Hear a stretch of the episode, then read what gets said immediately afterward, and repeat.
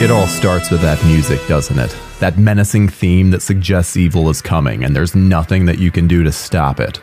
By now, it has to be one of the most recognizable pieces of music in movie history, up there with Bruce the Shark's theme in Jaws. And you can't hear it without picturing the intimidating, brutish figure of Max Cady, the remorseless villain at the center of this intense nightmare of a movie. Cape Fear is Martin Scorsese's highly stylized Hitchcock on drugs take on a big budget Hollywood thriller. Back in the early 90s, the director was still associated with smaller budgeted character dramas, many of them set in New York City. His most mainstream movie up until that point was probably The Color of Money, which saw Scorsese acting as more of a director for hire than anything else.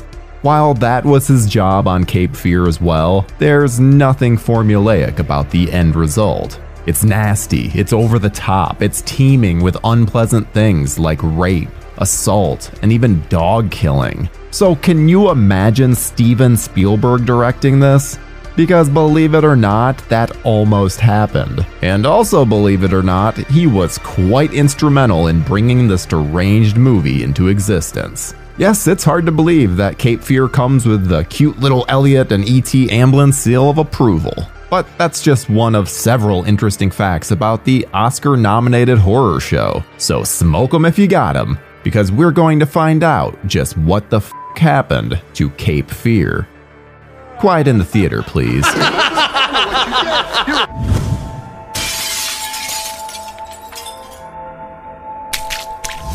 Look, I realize that you suffered in prison. There's no question about that. You don't know what suffering is, counselor.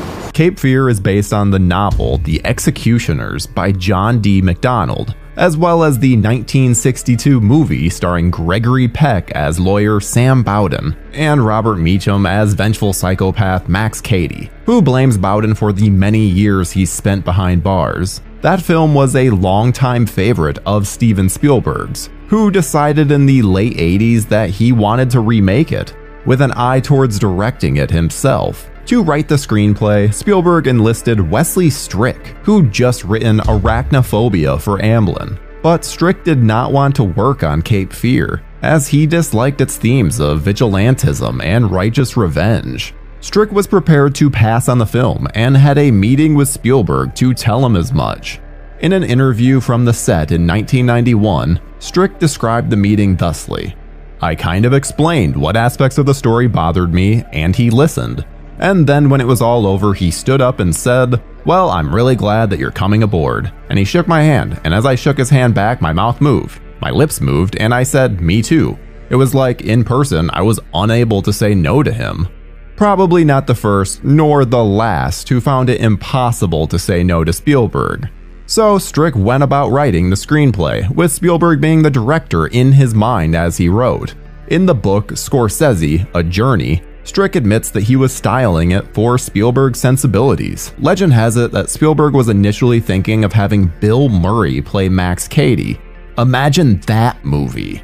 But soon he pivoted to Robert De Niro, who he had been friends with. Spielberg and Strick went to New York to talk to the actor about it, and while De Niro was interested, he did not commit right away. Simultaneous to this, Spielberg was attempting to develop the Tom Keneally book, Schindler's List, for the big screen, but was hesitant to take the job on himself, thinking he wasn't quite the right man for the job. He asked Martin Scorsese to direct it, thinking he wouldn't back away from the violent material inherent in the story. But the moment he gave it to Scorsese, he started missing it, thinking he'd just given away a project he truly wanted to direct himself. Plus, the darkness of the overall Cape Fear story was getting to him.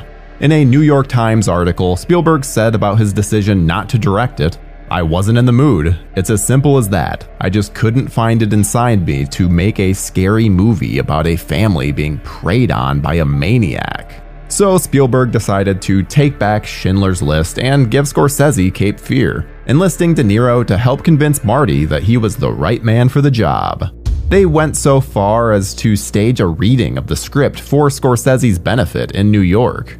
After the reading, the director agreed to take it on, wanting to challenge himself with something new. Spielberg would stay on as a producer, but without screen credit, and went off to develop Schindler's List for himself, which ultimately worked out rather well.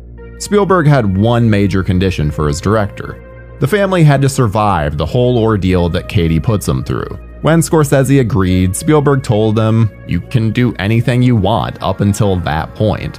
One of the first things that Scorsese did was reimagine the script, According to Strick, they sat down for about four hours, going page by page, with Marty telling the writer what he wanted changed. Strick reportedly penned about 24 drafts of the screenplay, though he would eventually find that the actors would be coming up with a lot of their own dialogue themselves. But first, they'd have to be cast. With De Niro officially set as Cady, Scorsese looked at one of Hollywood's most sturdy leading men for the role of Sam Bowden, Harrison Ford. Scorsese asked De Niro to bring the offer to Ford, who expressed interest, but with a catch.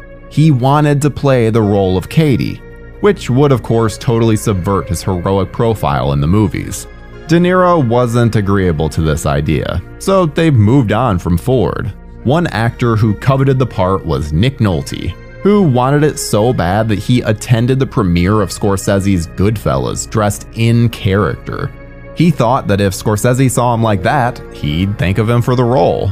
Scorsese wasn't immediately convinced, thinking of Nolte as a big bear like man, very rough and tough, which was in stark contrast to the proper city lawyer that he'd be playing. But eventually, Nolte convinced him that he saw the character as well as the director did as a flawed individual, a decent man who has made mistakes and can't hold his life together. Nolte, a fierce method actor, would immerse himself in the world of public defenders for weeks in preparation for the role. Oh, Jesus, Lee, I told you not to let him out. I didn't let him out! For the role of Lee, Sam's exasperated wife, Jessica Lange was cast, though she wasn't overly impressed with the screenplay or her character, later saying the only reason that she agreed to do the film was to work with Scorsese. The actress got on Strick to make the character more interesting, and the writer agreed that it was necessary. She made it quite clear when she took the role that she had a lot of questions that she wanted answered in terms of the characters. Lange would go on to say that much of the dialogue in the film was improvised. Nick and I really made up a lot of our scenes, said Lange in an interview. For the film's other crucial role, that of Danielle, the Bowden's 15 year old daughter, a wide net was cast with Scorsese and De Niro auditioning many teenage girls, including Moira Kelly, Fairuza Balk, and Martha Plimpton. Reese Witherspoon also auditioned and many years later admitted that she blew it because she was so nervous in the presence of De Niro. A 17 year old Juliette Lewis met with De Niro in Beverly Hills, confidently telling him to check out the movie of the week that she had done. Lewis had been acting for a few years and already had the confidence of a much older professional telling the LA Times that she was confident in her abilities and didn't feel nervous when she met with the actor. She eventually flew to New York to meet with Scorsese, who gave her the role. It's gonna take a hell of a lot more than that, counselor, to prove you're better than me! For his part, De Niro was very committed to getting into the character of Cady, constantly asking Strick to add more biblical quotes to his dialogue to reflect the character's obsession with Old Testament style justice. He worked out strenuously every day, stuck to a meticulous diet, and when he arrived on set, it was estimated that he was carrying a mere 3% body fat. He also had a dentist grind down his teeth to make Cady just that much more grotesque. Also cast in the film were the stars from the original, Gregory Peck, Robert Mitchum, and Martin Balsam. Scorsese said he would have cast even more people from the first Cape Fear, but he ran out of characters. Shooting took place in Florida in early 1991, while the world was still soaking in Goodfellas. Scorsese was shooting the film in widescreen for the first time and hired acclaimed cinematographer Freddie Francis. While Francis was an Oscar winner for shooting The Elephant Man and Glory, he was also the director of several horror movies in the 60s and 70s, like Torture Garden and Tales from the Crypt. Scorsese appreciated that Francis knew the world of Gothic horror, which would amplify the film's increasingly horrific atmosphere. To score the movie, Scorsese would hire the legendary composer Elmer Bernstein to adapt Bernard Herrmann's memorable score from the original film. Bernstein had been friends with Herrmann, who died in 1975 soon after scoring Scorsese's Taxi Driver. Bernstein admitted Herrmann would have killed him for reusing his Cape Fear score, and he also found it a difficult film to work on, saying he went around for weeks after in a state of depression. The film's most famous scene, which sees Cady seducing Danielle in her school's auditorium, was shot without rehearsal. Originally envisioned as a more suspenseful scene, with Danielle attempting to flee Cady, the decision was made to make it much more intimate and therefore more troubling. Scorsese set up two cameras, one on each actor, and let them go without planning it ahead. The infamous moment where Cady sticks his thumb in Danielle's mouth was improvised, though Scorsese had told Juliette Lewis that De Niro was going to do something. Lewis later said about the scene, I'll tell you exactly what it felt like. Emotionally, like someone walked up to you, penetrated you, and then walked away. Scorsese ended up using the first take they shot for the final cut. The film's second most notable scene is the brutal assault by Cady on Illeana Douglas's character. Douglas was Scorsese's girlfriend at the time, and it was she who recommended the character be more than just a drifter, which is who she was in the original drafts. When the time came to shoot the scene in which Cady imprisons, beats, and rapes her, Douglas found the experience grueling, saying the scene took two full days to shoot with the first day lasting 17 hours. She also said she had never cried so much in her life. When the film was eventually released in November 1991, some critics found the violence and intensity to be a bit much, but audiences ate it up.